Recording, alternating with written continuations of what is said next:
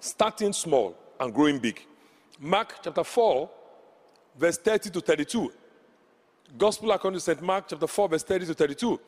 Jesus is speaking here. Then he said to them, to what shall I liken the kingdom of God? What parable shall we picture it? It is like a mustard seed, which when it is sown, all right, on the ground, is smaller, note the word, smaller than all the seeds of the earth. But when it is sown, it grows up and becomes greater. It was smaller, but now it has become greater than all the herbs. Shoots out large branches, and the birds of the air nest under its shade. Let us pray. Heavenly Father, we appreciate you and thank you for what you have provided for us and what you have given us in Christ Jesus. We are grateful. Please, Lord, receive our thanks in Jesus' name. As we study your word together today, O God of heaven, we pray that your Holy Spirit will teach us and inspire us in Jesus' name. Amen. Over the years, I've had the privilege of meeting many people, understudying some people, and studying some people, observing them, I should say. And I've noticed that the people that tend to be achievers, or should I say, the people that tend not to be achievers sometimes, it's not because they don't have a dream. Some don't have a dream. That's where it starts from. You have a vision, you have a dream. You know, you have a plan, you have a purpose you want to run with. I've come to see that it's not that some people don't have, but they just don't know how to start. People just don't know how to start. And my challenge to you this morning is to tell you, start small. That's where to start. Many people see things, and you know, today we have this whole thing about on social media whereby people do a lot of virtual mentoring and all of that.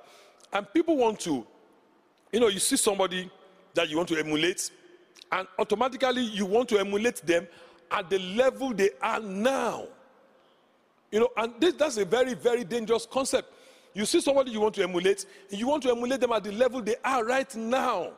We have forgotten that the scriptures does not permit us to do that. The scripture tells us that in Zechariah chapter 4 verse 10, that we should not despise the days of small beginning. Don't despise the days of small things. Okay? So, when I was younger, in my university days, when I was still in pharmacy school, you get to meet people that have been pharmacists for 5 years, sometimes 10 years. You know, they come in your third year, fourth year, and all of that, to start speaking to you about the industry. You know, what do you want to do? In what area do you want to go to? Do you want to go into hospital pharmacy, you know, community pharmacy, industrial pharmacy, or academics? You know, those were the four wings when I was in pharmacy school. You know, so they start speaking to you about this. And sometimes, you know, you see some of them come in. And when I was in pharmacy school, I was a teenager, maybe 19, you know. When I first got into my third year in pharmacy school, I was 19 years old. They start telling you, start seeing them. And some of them come in with some new cars. Some of them come in with the trappings of their office. And they were like 28, 27. But the truth is that for many things in life, you can see people where and say, I want to be here. This person is doing exactly or something similar to what I want to do. But you can't always start where you are seeing them. So you have to understand that. Okay? Please understand this important notes. Because today I just want to give you an introduction and we're going to really get deeper into this during the week. Understand this. Starting small is not a curse. Starting small is not a curse. As a matter of fact, it is a blessing in disguise. Starting small is not a curse. It is a blessing in disguise. So someone say, well, look at me, look at how to say. No, because you started small does not mean you will end small. It is not a curse. It is a blessing in disguise. Also, number two, note that starting small does not indicate how far you will go. You can't look at a business that has started small and automatically you say, I know how far it will go. You can't. You can't. If you had seen what House of Praise, this church, you know, that and of course, Ignite Church is an expression, a young adult expression of House of Praise. If you had seen House of Praise 21 years ago, there is absolutely no way, except God opens your eyes into the realm of the Spirit, but there's no way in this world you will have thought that the church will be at this point, and this is not our final bus stop. We are still in transition to the new realms of greatness that God is taking us. The church was a church of 7 adults in a living room with a few children, no structure, no registration, nothing. As in nothing. There's no way. And there was nothing that in Canada at that time, nobody of my ilk, of my pigmentation was doing something on the scale that would have even inspired me to say, whoa, I would like to see that, do that. You know, so let me say this to you, but that was not an indication. And people today, I spoke a little bit about this in the first service in the House of Praise, people today tend to judge you based on where you are. You know, some years ago, I was in the country of Nigeria, you know, with my family, you know, just relaxing, having fun. So I was in the car, you know, I was in the car with one of my sisters, or two of my sisters, we were going somewhere. And as we were going, I remember one of my sisters who, you know, by the grace of the Almighty God, because she, highly educated, she's a PhD holder and all of that. I've spoken about her before. I'm so proud of her. You know, so we're in the car. Now, what happened was that when we're in the car, for some reason, I think one of our, it was her car. So I was, you know, fiddling around. So I pulled out a piece of, I pulled out a note. I put my hand in one of the glove compartment or in one of the files. And I pulled out, I was on a chair, and I pulled out a piece of paper. It happened to be a question paper of an exam. Now, so this question paper of an exam was, I think it's a master's level exam, because they were saying something like chemistry 70, something, 701 or something like that. But I remember it was 700 level, so which definitely is not first degree, master's degree. Now, chemistry is one of my favorite subjects in the world. That's why I studied pharmacy. Maths and chemistry were the two subjects I excelled in tremendously.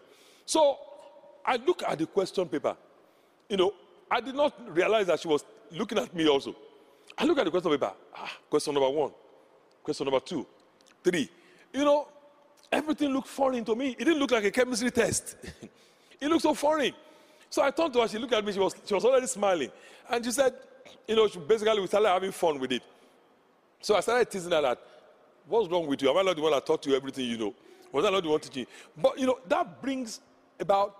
And I remember that, you know, I remember clearly that when I finished pharmacy school, you know, in 1990, okay, she was still in secondary school. She had not even done the secondary school exam. You know, I remember very clearly. But, you know, you can't use that to judge her as at that time. That's where she was as at that time. Today now, the things she knows, I have zero clue in the same field. What she knows, she's an authority in her area. The things she knows, if she wants to, if I tell her, if I see her discussing chemistry with her colleagues, it's going to be like a strange language to me.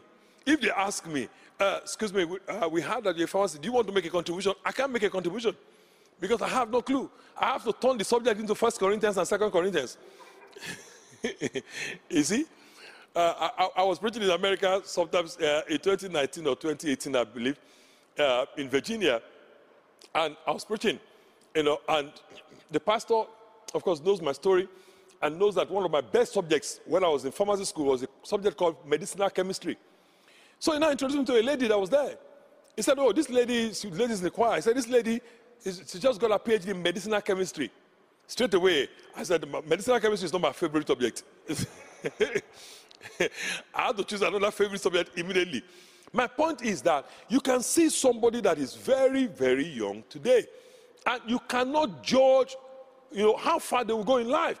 Just because you are starting small, you know, does not mean anybody can predict how far you will go. Number 3, starting small prevents formidable enemies from attacking you and killing you when you are still small. starting small. The battles I face today, by the grace of God, that, you know, as a pastor of a sizable church, a growing church, and a sizable church of the size of House of Praise, then the Ignite Church, you know, Youth Expression, it's not the same as I faced 20 years ago when I started, 21 years ago. The things that want to exterminate your destiny, you wouldn't, if you don't start small, you wouldn't have grown to the point whereby you can handle them. You see? So we have to understand that starting small, the enemy ignores you at that point. The enemy feels that, you know what, it's not worth my time fighting this guy.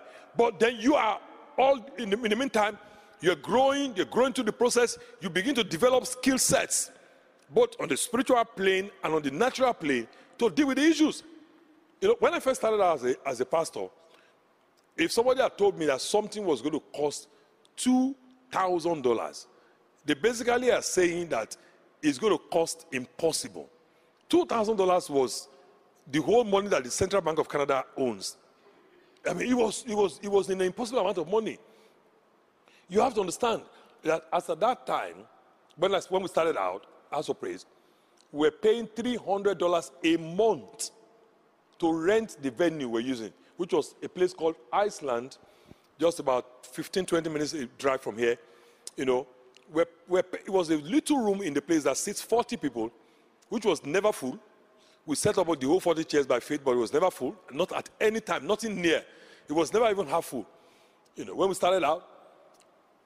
And we're paying this $70 or something like that, $75 a week, $300 a month. Then September of year 2000, we're going to change venue, okay? Not because we're exercising faith or anything, but because for some reason, the pastor of the church, who also happens to be the administrator of the church, I mean, when the church is less than 20 people, you are everything, from the janitor to the senior pastor. Because we forgot to book the place, because it was booked every month. So they kicked us out. So in scrambling to look for a place, we found another place called Living Art Center. I remember clearly that Sunday when we went there to go and take a look. When we got there, they told us the place we're going to use was going to cost us $175 per use, per Sunday. And by the way, the place they're going to use for kids, they call it the kids' place, was going to be $150. So this is $325 every Sunday. Remember, we're paying $300 a month. When I heard that, I felt these people are wicked people. I know the Bible says you're adversary to the devil, but this devil is not my adversary. These people are my adversary. I mean, where are we going to get $325 a week? The highest offering House of Praise has ever seen to that point was $300 on a Sunday. Now you're telling me that the accommodation alone will be $325. I mean, there's no way out. That's where we started from. Can you imagine that? That's where we started from. But you see, if that was the time God started developing me, equipping me to start understanding some things and building me up for a marathon, not a sprint. You see?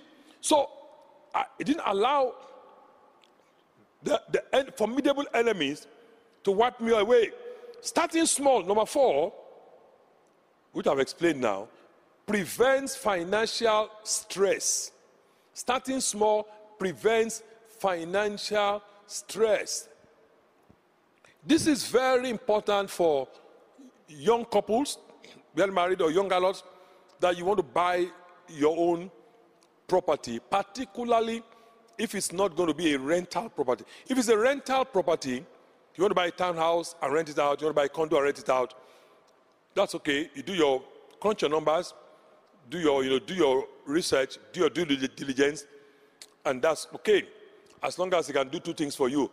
It can give you a positive cash flow, okay? And number 2, if you see that there's a trend, that there's an upward trajectory in the value of the house in that area, that's very, very good, okay? But what I really want to talk about is you're starting out, you're earning X amount of money, and you go and pick up an accommodation that you're going to be staying in, whether you're going to be paying a mortgage or you're going to be paying rent, that is so huge, that is a headache for you every month. You can't live like that. Okay, so about this, where my friends are on this level, I understand that. I get that pressure, but you cannot live like that. You're going to be putting on due pressure. Somebody wants to start a business, a clothing business, okay? You still you don't have any clients, you don't have anybody, nobody knows you. Your label, nobody knows you. You pronounce the name, nobody understands it. And the first thing you want to do is to go on the high street, on the main street, and go rent a place. All of this is good for social media, photographs. It's good for your friends to think that things are, it's all good. But then you sign a lease. And lease in this country is bad. You sign a commercial lease, 5 years. They tell you the first 3 months is free because you're going to do remodeling. And you think that it's you sign it for 10 years, and they said the first 3 months is free. Then they call people to come and do remodeling of the place. Put some shelving in, put some things in. Then first, you have enough money to do that. Then, because you're thinking, within 3 months, I'm going to have profit, I'll start paying. Then 3 months flies by because it takes 6 weeks to do the remodeling. So you're only there practically for 6 weeks rent-free. Then the following month, they come and tell you where about they will rent. Then here now, you're calling Jesus.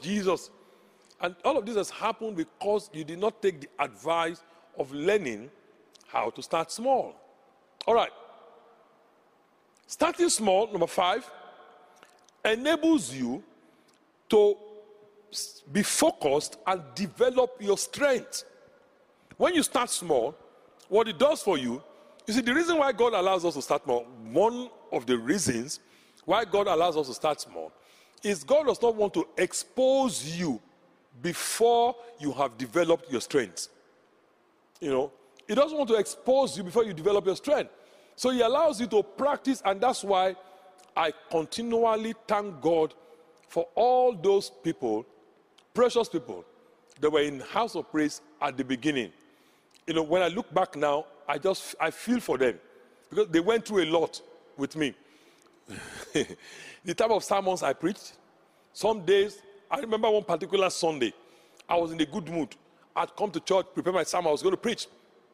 Then suddenly, I saw one man, he came into the service, he came in late. He came in very late. I was angry. That was the end of my sermon.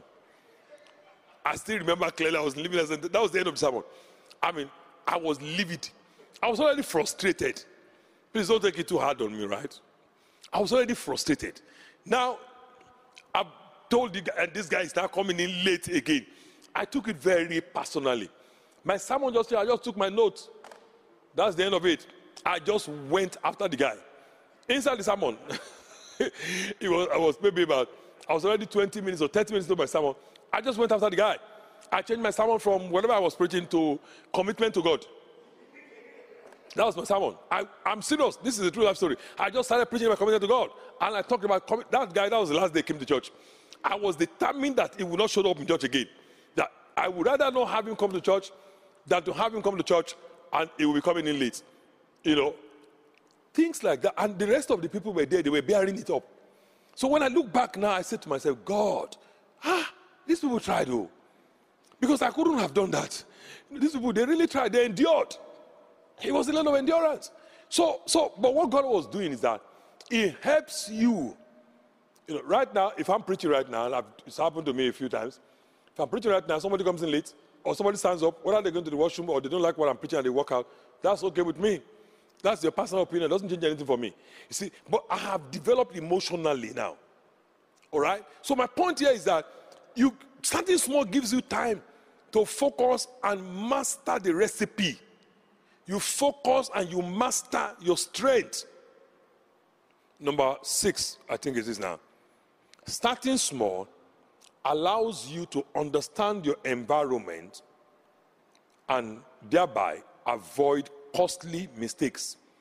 When you start small, it helps you to understand your environment, then you avoid costly mistakes. You understand your environment, then you avoid costly mistakes. Listen, all of us are not on the same level. You have to learn, and I know this is very difficult. This is difficult. But, and I'm going to pray for you. You have to learn how to run based on your own timing. Ecclesiastes chapter 3 verse 1 says, there is a season. Okay, to everything there is a season. To everything there is, and a time for every purpose under the heaven. Everything has a season. Now, everything has a season. Okay? The young man that just blew the saxophone now, okay? It's in a different season in his life now than 3-4 years ago. When it's in a different season. Everything has a season.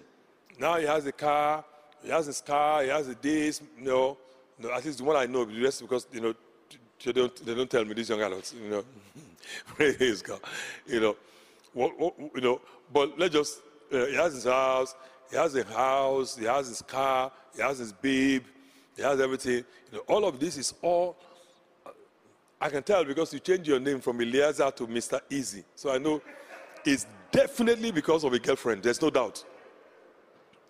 You couldn't have changed your name if there's no girlfriend. When guys start changing their names like that, it's because of, So that's another discussion for another day, So here we are.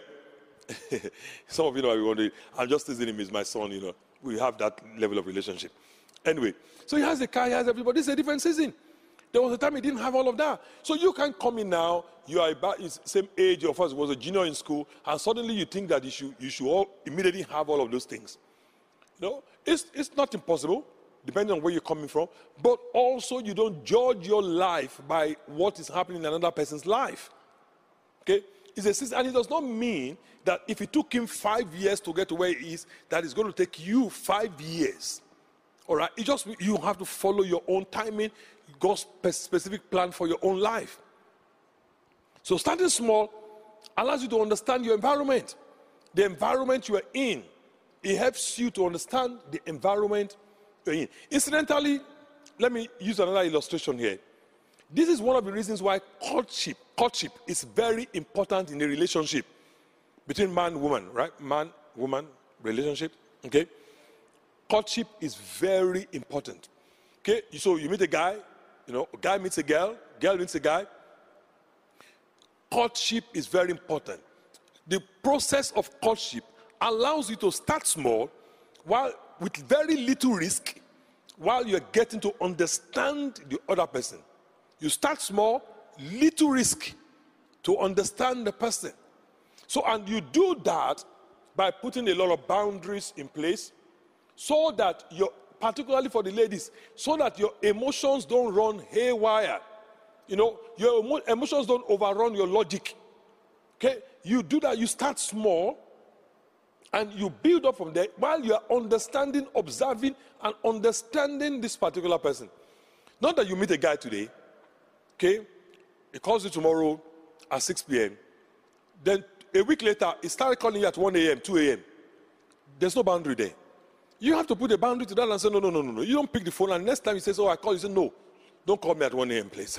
You say it, in a nicer way, better way that I'm saying it. But basically, the bottom line is, don't call me at 1 a.m.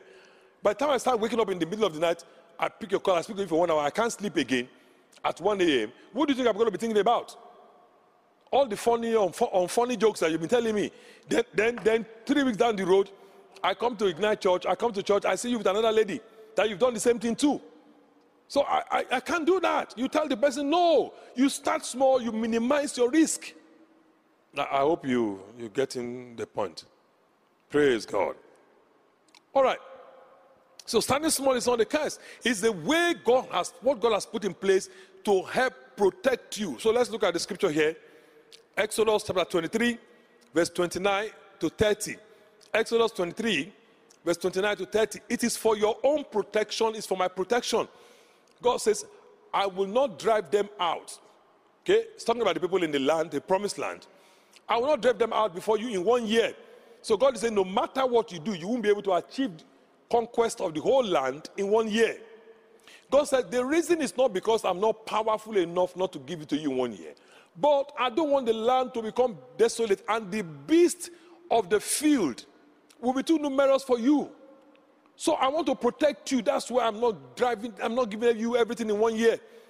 Little by little, I will drive them out. Until when? Until you have increased, so that the beasts don't overpower you. Until you have increased, little by little. Very important. Very important. Okay? So God allows you and I, his wisdom, for us to start small so that we can be protected. When God created humanity, how many people are on the surface of the planet today? They say over 7 billion. But God did not start with 7 billion. He started with only one man, Adam. He started small. But inside that one man, Adam, were the whole 7 billion, and if he continues to grow to 10 billion, 20 billion before Jesus comes, everybody was inside Adam.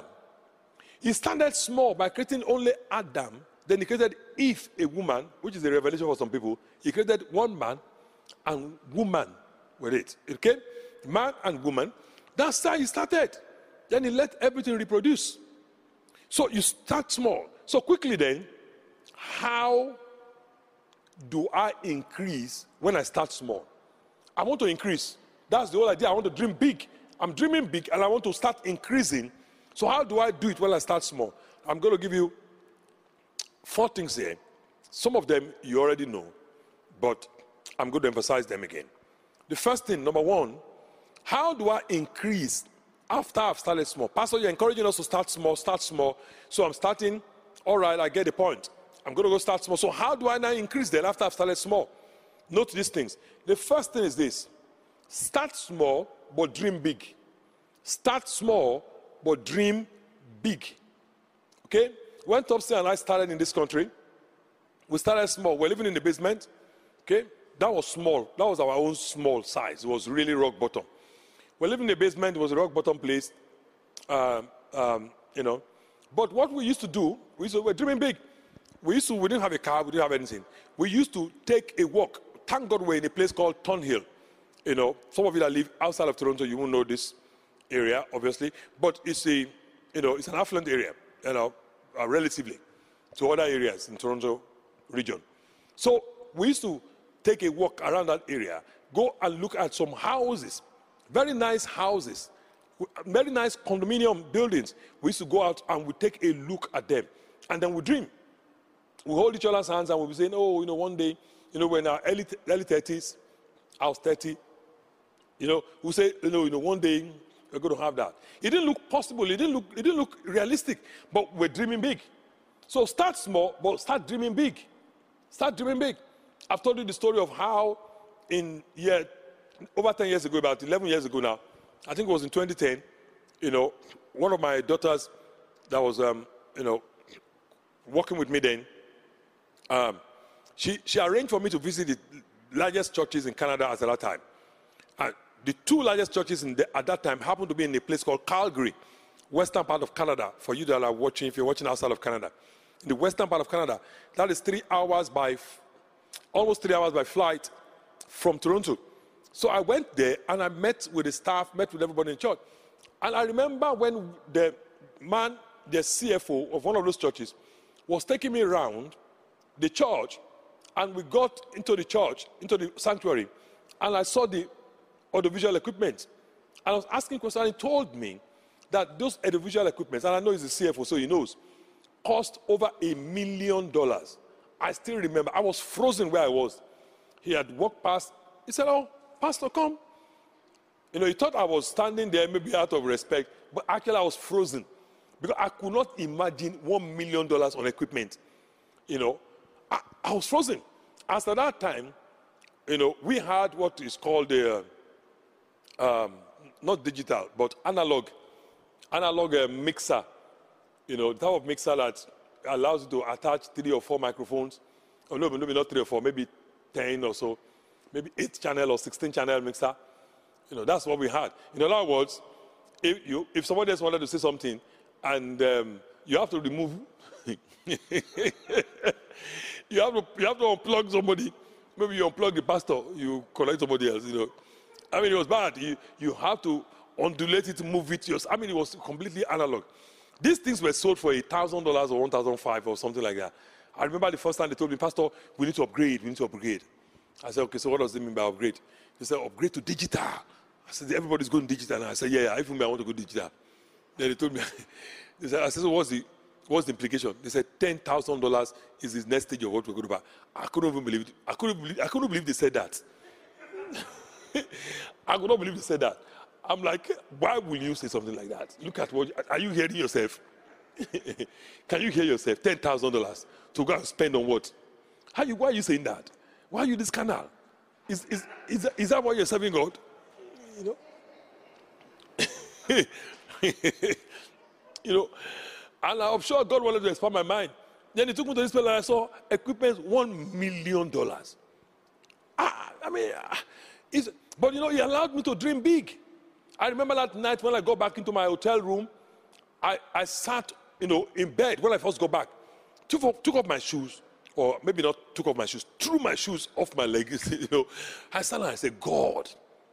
I wasn't even thinking about the size of the church. The size of the church, the whole building was about 120,000 square foot. That impressed me. That was big for me. But I think what was really, that $1 million equipment, I just thought, what? You know, I look at it today and I'm saying to myself, but I was dreaming big. You know, that's the first place you start. Today now we're in a building of 70,000 square foot equipments. I can't tell you how much, but definitely what they have has nothing on this one. That's just the fact.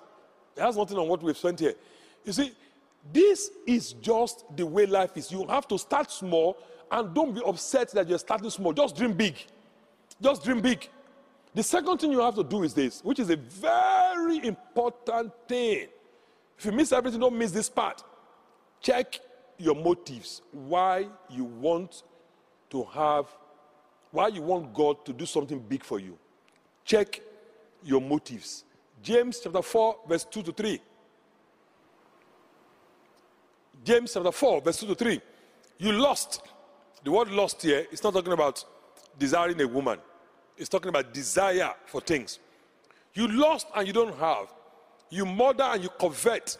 You cannot obtain. You fight wars, yet you do not have because you do not ask. All right, verse 3.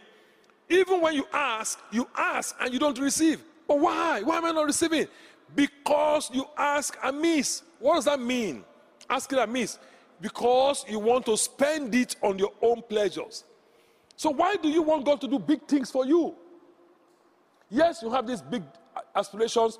You're starting out right now as an entry-level analyst, but you have this desire to be the CEO of a tech company, or at the very minimum, a CIO.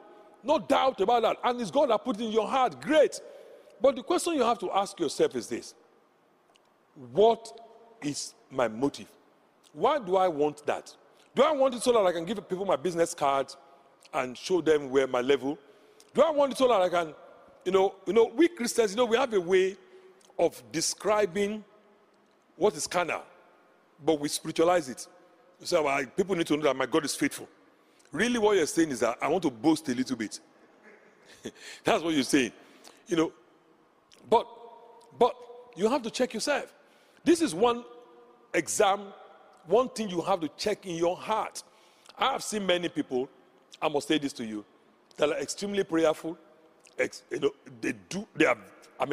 been to pastors' meeting that when they pray, they pray, and when I hear them pray, I'm like, God have mercy. The tongues they are speaking is not terrestrial. It's completely celestial tongues. Not celestial church of God. Celestial as in realm of spirit tongues. Tongues of angels. When they finish doing the prayer, they say, well, our pastor is here. Pastor Ali, will you come and round up the prayer? And I'm thinking to myself, what am I going to round up in this one now? Because the prayer is, these are very deep prayers. After they finish prayer, they say, Pastor Ali, round up. And I'm saying to myself, Father, why do these people want to just make fun of me because that I cannot pray? So I start out and say, well, Father, thank you. You have answered all of this prayer. In Jesus' name, amen. These people are deep. But then you look at the output of their ministry and you're saying there's no correlation. And part of the reason, and if you are not careful, you might start thinking, maybe God is partial. But part of the reason, when you now move a bit closer to them, you realize that their heart is not right. Their heart, as a matter of fact, the way I say that, they have bad heart. Their heart is terrible. Very terrible. You know, you need your heart. What is the reason? Let me tell you the reason why God wants you to really succeed. The primary reason why God wants you to succeed is so you can stand on a platform. Okay, I'm not talking about a physical platform, but you can use your success as a leverage, okay, to expand His kingdom, to minister to the lives of other people. That's the primary reason. In other words, to be a blessing to other people. That's what God gains out of it. The fact that you succeed and you are a blessing to other people. That's what God gains out of it. But if you succeed and succeed for yourself, your wife, or your husband, and your two children, God has no part in that. God cannot be a stakeholder when He's not going to have any return on investment. He can't be a stakeholder. Okay? 2 Samuel chapter 5, verse 12. Let me give you the scripture. 2 Samuel chapter 5, verse 12. David knew that the Lord had established him to be king over Israel. Why? Why would God do all of that? And that He has exalted His kingdom. Why? For the sake of His people. So God did that for David for the sake of people. Many, many years ago, when I was trusting God for church growth and all of that stuff, and God started ministering to me and started giving me opportunities to prove to Him that I was in line.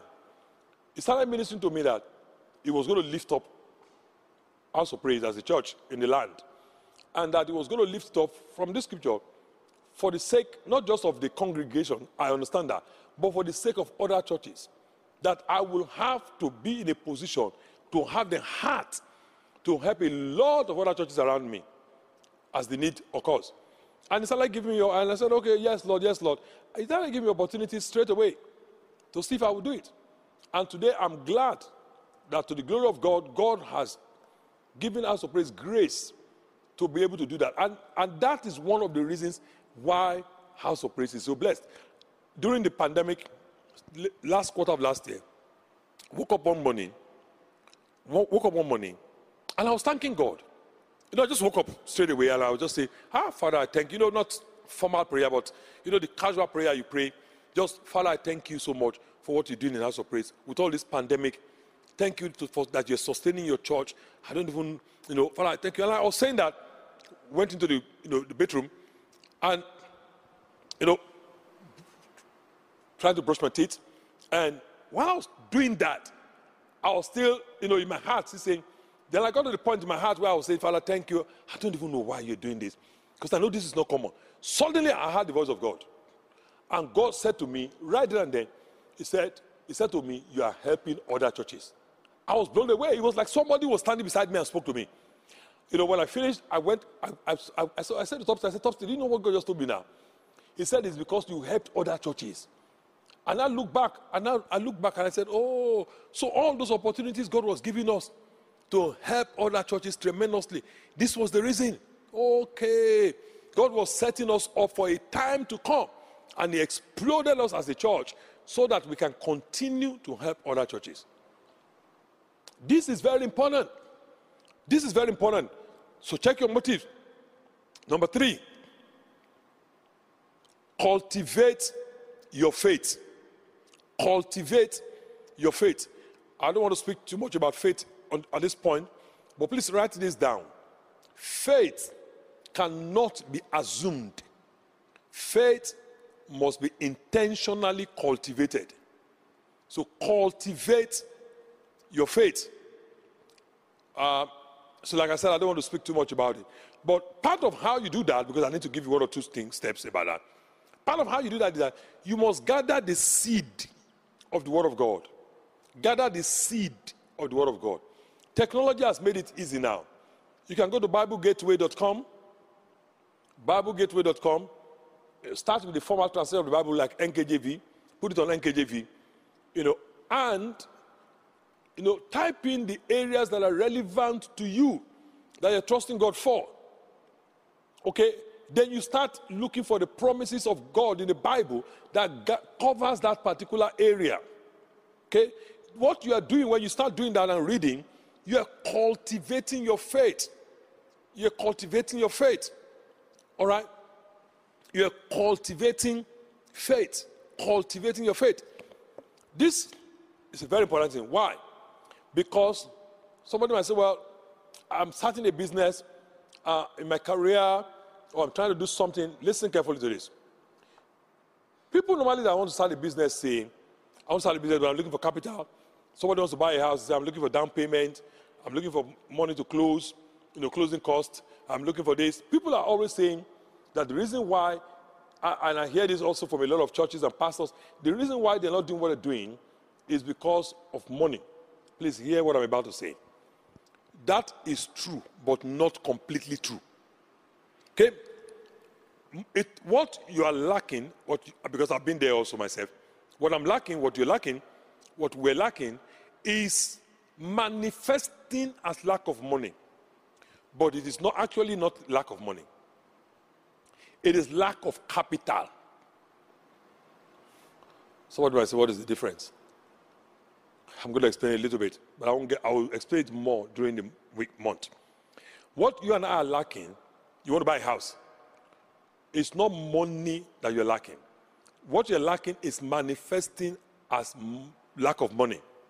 But what you're really lacking is lack of capital. So the question then is, what is capital? All right. So listen to this then. Capital, this is not as defined by economics. My son that is on the keyboard here told me he went to school to study economics.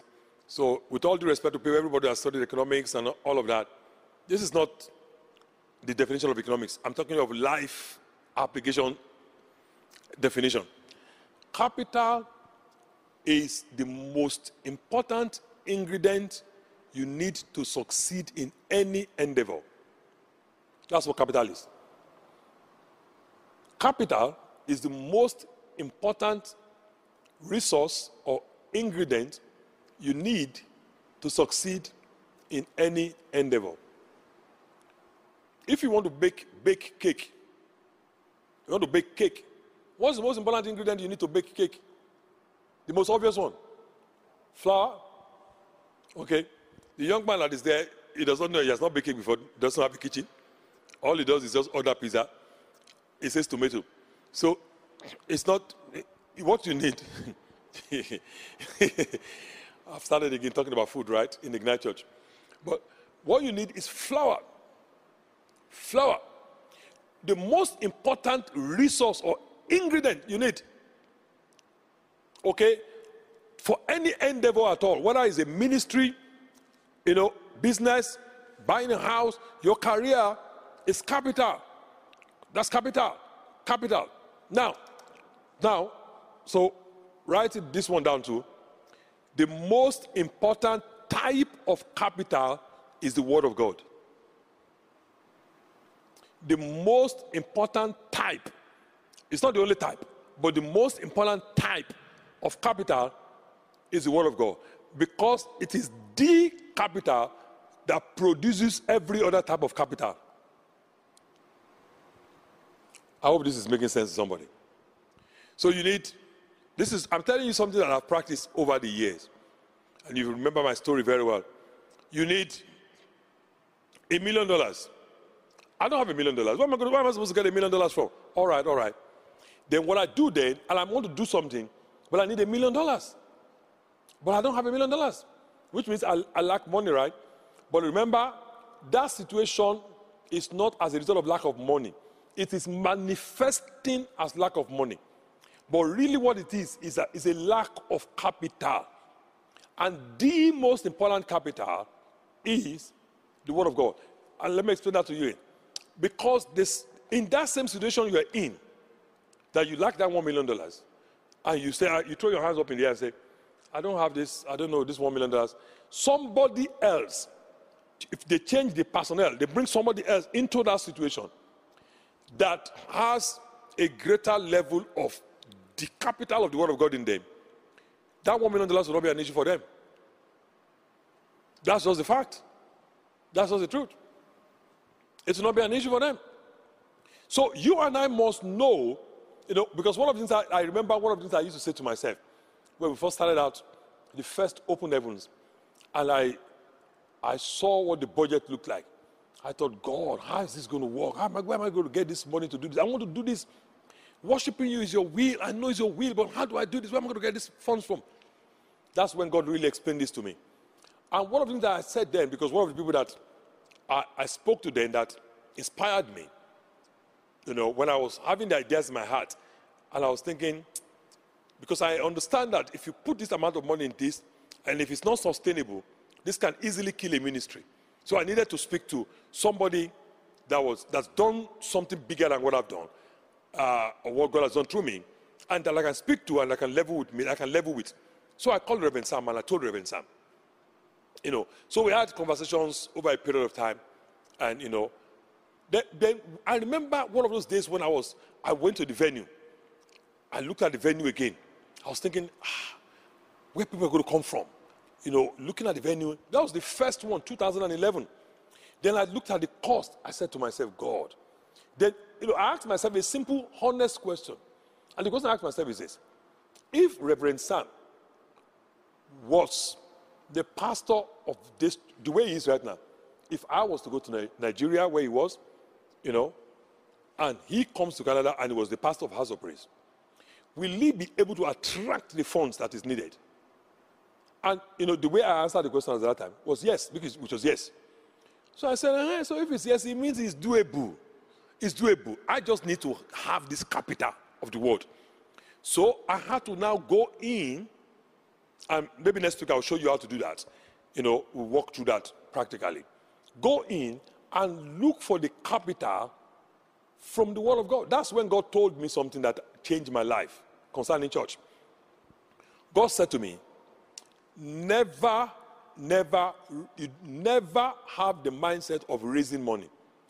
God did not design the church as a platform to raise money. And God told me, if you have the attitude, don't raise money. I've never raised money, but God just told me that. He said, you are not equipped to raise money. You are equipped to release it. That was a game changer for me. Game changer. And God now said, the next statement even changed everything more. He said, you can never receive what you have not released. So, it was a game changer for me. I'll talk a bit more about that next week. Cultivate your faith. And this is hard work. It's routine work. It's boring work. But it produces the results you want it to produce. Okay? And finally, exercise the faith you have cultivated. Faith without corresponding action is dead. Exercise it. Sow a seed. Sow the seed of the Word of God. Whatever that Word of God is prompting you to do, do it. Whatever the Word of God is prompting you to do, do it. Do it. Apply the insight you have gained from the study of Scripture. Just apply it. Whatever it's telling you to do, do it. When you do that, then you will begin to see increase. Don't forget First Corinthians 3, verse 6. God is the one that gives increase. You begin to see increase beyond what you are expecting. And that will be your portion in Jesus' mighty name. Let me say this to you. Let me say something to you. I'm not, by any stretch of the imagination, the most studious person you have ever met. I know that most of you are well learned than me. I have to admit that. And I have to humble myself. Most of you are way more learned than me. And you are deep experts, subject matter experts in your field. But however, what I want to say is this. When it comes to certain things, about management, marketing, business, I'm not a novice. I'm not an expert. You're already the expert. But I'm not a novice. I understand the natural principles that govern all of this.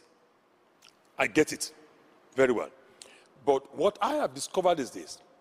No matter, so you have a business, you start a business, you have all of your marketing principles, you have a marketing plan, you have all of those things, you put them in place. Great. You've done your target marketing, you know your target market, you've customized your product to meet your target market, you have a way of reaching the market, you put all of those powerful things in place. I have come to realize something, that while you put all of that in place, in addition to that, you have to apply what I call, and the Bible says, it's called the mysteries of the kingdom. Okay? There are going to be spiritual principles. That's what it means. Spiritual principles that you can apply. Many years ago, we did a program in church for men. Many, many years ago. A breakfast meeting for men. You know, which we're going to be bringing back soon. By God's grace, this whole pandemic thing will be over soon. Called When Kings Gather. And, you know, this is in the context of Canada. For you to see 150 men gather for a men's breakfast meeting at that time, it was huge. But on this occasion, we had, for the first one we did, we had over 400 men. The target was 400 men, and we had 400 men. To the glory of Jesus Christ, he made it so. So a friend of mine called me and said, Pastor, how did that happen? So before I could start saying anything, he had started speaking about the natural parameters. You know, he said that, but I see. The social media presence was strong, which is true. And our social media team, as at that time, they were incredible. Our social media team right now, they are incredible also. Okay? So they were incredible. But I was speaking about that time, all right? So they were very incredible. So they done a lot. He said, I see that. He said, I see the designs of the posters, and they were incredible. The designs were also out of this world. He said, they were incredible. So he mentioned, he said, and the venue you chose. So he has spoken about all of the natural things. So incidentally, he wanted to go and have a program also. So since he went in the natural direction like that, so he asked me questions to elaborate. So I elaborated a little bit more. We have a team of people. This team of people are great people that do all of that and all that, although the whole team has been hijacked now by Balanced Living, but it's all good. It's the same church. He said, we have this team of people. I said, we have this team of people. These people are great people. They are so smart. They're so sharp and all of that. They planned all of this and they execute. So he said, okay, so he took all the natural principles and went and applied exactly the same thing in the same environment and did not get anything close to the same level of result. He was shocked. You know, as at that time, at the time we did the program, there were only 350 men in House of Praise. You know, about 320, 310 regular attendance of men on the Sunday service. So he looked at the percentages relative to his own church and wanted to do something similar. Then, you know, he fell flat on his face. So he came back and asked me a month later, he said, but we did all of that stuff. I just don't know what happened. He said, what is it? What happened? So I now, later on, when we sat down together, I told him that you have done everything, listen, that your hand can do. Everything you have taking everything your hand can do. I said, but what drives it is what is in your heart. The capital that's put in your heart is what drives what is in your hand. So I showed him Hebrews 11, verse 29. I showed him Hebrews 11, verse 29. I said, by faith, the Israelites, they passed through the Red Sea like it was dry land. But the Egyptians attempting to do the same thing, they drowned. One of the things is the difference. The children of Israel passed through the Red Sea. How? They weren't on the motorbike. They just walked through. They were on sandals. They walked through. I guarantee you what the Egyptians were wearing was better than what the Israelites were wearing. Okay? Natural for natural. But the Israelites had something different. Faith. And this faith is not something you can see, because with the heart, man believes. So I said, what is in your heart is what drives the output. So he said, okay. I said, so you got to spend. I said, you know, when we're having that conversation, you didn't ask me anything about what is in my own heart. You need to spend time to know what is in your heart. So how to put this capital in your heart to drive it. So if you are into business, you're in career, you're in ministry, you're doing whatever you're doing, you drive it. It's okay to do all the social media, do all of that stuff. That's fine. But you should know that the way to drive it is what you have on the inside. That's what drives it. And I pray for you that in this season, you will increase in Jesus' mighty name. You will increase in your family. You will increase in your relationship. You will increase financially in the name of Jesus Christ. You will increase on every front. I want to close the service now, but listen very carefully to this.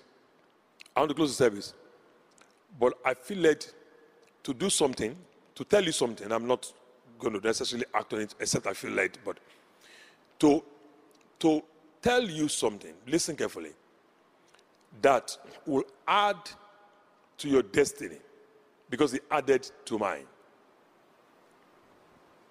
Listen, my young adults, listen carefully. One of the key areas that you need to exercise your faith, or through which, or by which you have to exercise your faith, is in the area of, listen carefully, in the area of extraordinary generosity. Not just generosity, extraordinary generosity. I found out that one of the things that touches the heart of God the most is generosity. A pastor friend of mine, down the road, 20 minutes from here, pastors a wonderful church, good friend of mine. You know, he's been to House of Praise several times, preached several times here. You know, very good friend of mine. When we were doing the construction of this building, he came to me one day in my office. He called me and said, "Pastor, I want to see you." I said, "All right." You know, I said, "No problems." He said, No, Pastor, I need to see you soon. So I said, "All right." I gave him the date. He came in, sat in front of me. We had a small talk. Then I, so I thought he was going to tell me something about his ministry. Maybe he needed my advice, my counsel, for me to share from my experience about certain things. Then he said, "Pastor, you know what? I was in that building. I saw what the building is like. I went back home. I feel a tug in my spirit.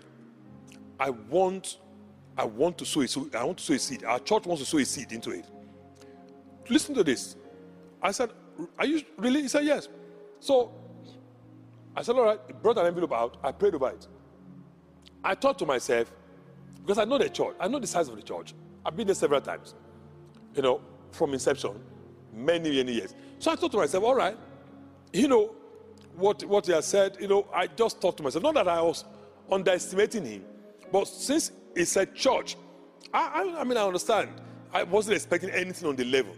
So when this guy left, and I gave the check to the finance team, and they told me how much was there, I was pumped. Not that I've not seen an amount of money like that before, but from him where he was to have done that, that was not just generous, that was extraordinary generosity from his church. I was like, what? Huge amount of money. Okay? So he gave this check. I prayed over him. I prayed, you know, he left. I had not checked it when he was there. He left. Do you know what happened? About 2 months later, the leader of our fellowship, the Redeemed Christian Church of God, in the whole of North America, and right now in the whole of the Americas, Pastor James Fadel, happened to come into the country. And that particular Sunday, he was going to worship in their church. As the man was driving to the church, he got there, he saw the pastor, he asked the pastor, he said, wow. He said, are you thinking of buying the buildings around your church here? The man said, oh, actually, we're actually thinking of that. But you know, right now, we are still trusting God for the funds. That's what he told him. Okay, so Pastor Fadel did not say a word. At the end of the service, Pastor Fadel told him, write me a letter. I will get you a gift from the mission from Nigeria. Said, so the man was thinking, like, how much? I don't know. He was thinking probably something like in the area of maybe 20,000, 30,000. He told him he wrote $250,000. And he wrote the letter. This is something that many people fight to get. He wrote the letter and he went through the process and it was approved. My point here is this. He did not ask for it. He did not call for it. He didn't even know he was available. But because he has sown a seed, that seed unlocked his own provision. But his own seed was prompted because of the word in him.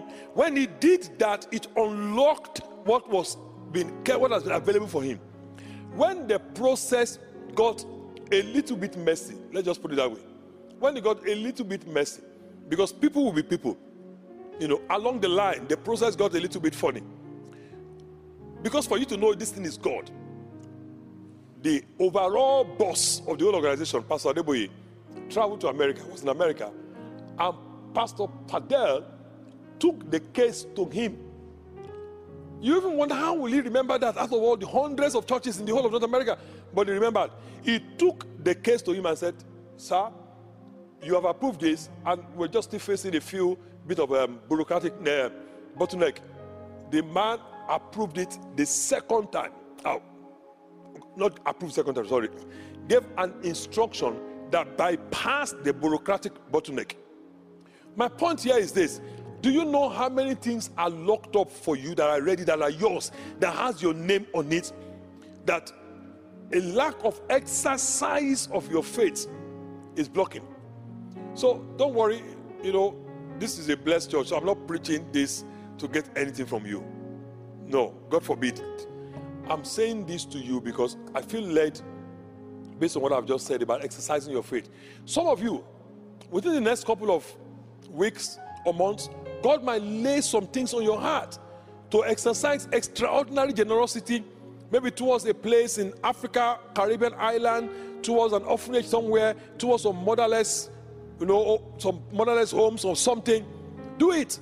One of the reasons why I believe I read my Bible and God gave me unusual grace was that in year 2001, one day I was driving to church, in our old venue, Living Art Center, when God spoke to me and said, "Today, I want you to give," listen to this, "to a charity." He wants us to receive an offering for a particular charity. So I was asking, which charity? And the charity that came to my mind at that time, that I knew of, apart from the Canadian Cancer Research, was Canadian National Institute of the Blind. So I didn't think anything about it. So I just remembered those two charities. I came to church. I told the church, I said, if anybody wants to join me, this is what God said to me. We're just very few number of people. Some people did, I don't know how many people, but we're few number in church anyway. I put my own sacrificial seed there. We called somebody right there in the church, in the congregation, two or three of them, to administer the gift. They were the ones that counted it, and they were the ones that took it to Canadian Institute of the Blind and Cancer Research Center.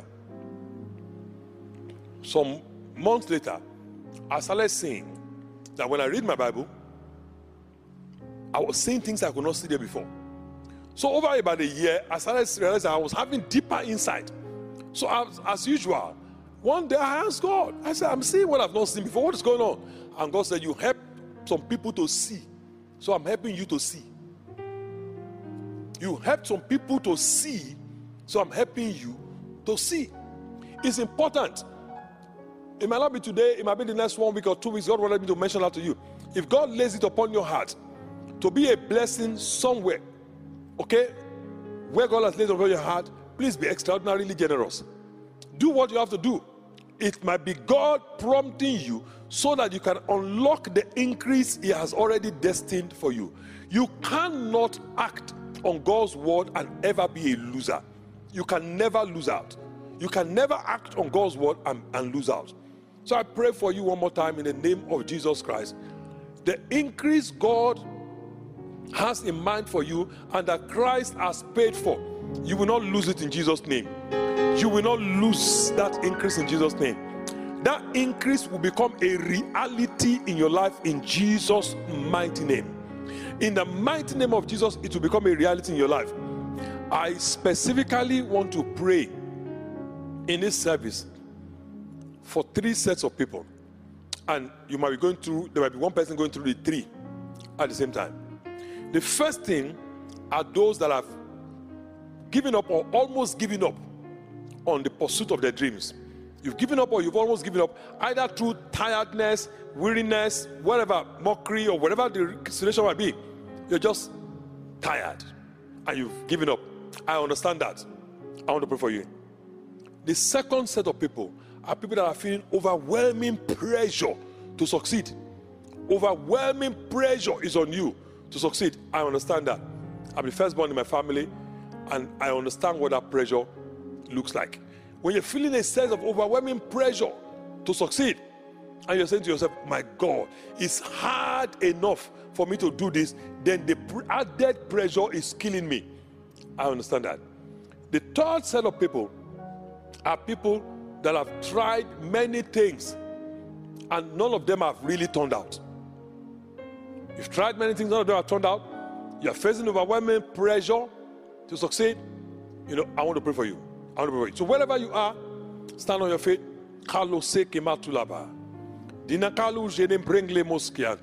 Father, I present these precious children of yours before you.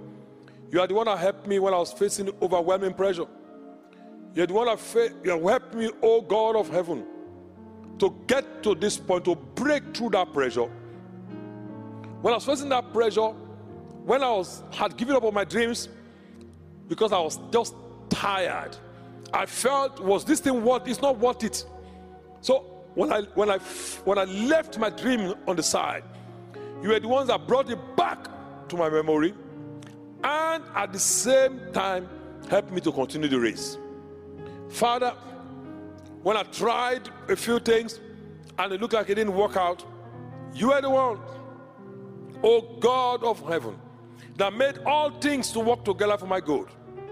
And I appreciate you and I thank you. And it gives me tremendous joy because it means, because you are no respecter of persons, that you can do it for these ones also. I pray, my Father, today, that all of these ones standing, anyone that is amongst them that has failed before in anything, or failed in some things, and, or anybody that's feeling a lot of pressure, or people that have given up already, Father, I pray in the name of Jesus Christ, oh God, that you will make yourself known to them this week in a fresh way in Jesus' name. Those that have forgotten their dreams, you will bring the dreams, oh God, back to their attention in Jesus' name. You will bring it back to their remembrance in Jesus' name. As many as are facing undue pressure, Father, I pray, Almighty and Everlasting God, that you will increase their capacity in Jesus' name. I pray you will increase their emotional capacity, their mental capacity, their physical capacity in the name of Jesus Christ. Father, by your word today, I take authority over every demonic spirit that is using this occasion, this season that they are in, oh God, to try and knock these children of yours off their game, to knock them off course, to make sure they don't finish the journey. In the name of Jesus Christ that is above every name, I bind all such spirits in Jesus' name. I command the spirits to be rendered powerless in Jesus' mighty name. I decree in the name of Jesus that you will see extraordinary miracles. In the name of Jesus Christ, you will see extraordinary miracles. In the name of Jesus. In the very thing in which people are mocking you today, it will be the very thing in which they know you for an extraordinary miracle. In the name of Jesus Christ, in the very thing in which they are mocking you, it will be the very thing in which they will know you for an extraordinary miracle. In the mighty, mighty name of Jesus Christ. Mephibosheth would never have made it into the scripture as one of the important figures. He made it, but they said he was lame in the feet. They've written him off. But he was the only person in the Old Testament that had such a disability that would have prevented him from being in the palace of the king. And he had sat in the palace of the king in Jerusalem. Because God has decided to remember his covenant concerning you this morning, according to his word, wherever you have been forgotten, but you need to be remembered to experience increase, may you be remembered starting from tonight in Jesus' name. May you be remembered starting from today in Jesus' name. May you be remembered starting from today in Jesus' name. You will not fail. The greatest fears you have, maybe you were embarrassed, maybe you will have, in the name of Jesus, those fears will never come to pass. I forbid those fears from coming to pass in Jesus' name. I rebuke the fear in Jesus' name. Grace to increase in all the areas you want to increase in. Receive that grace in Jesus' name. Thank you, Heavenly Father. In Jesus' mighty name, we are praying. Amen, amen, amen. So remember, dream big, but you can start small.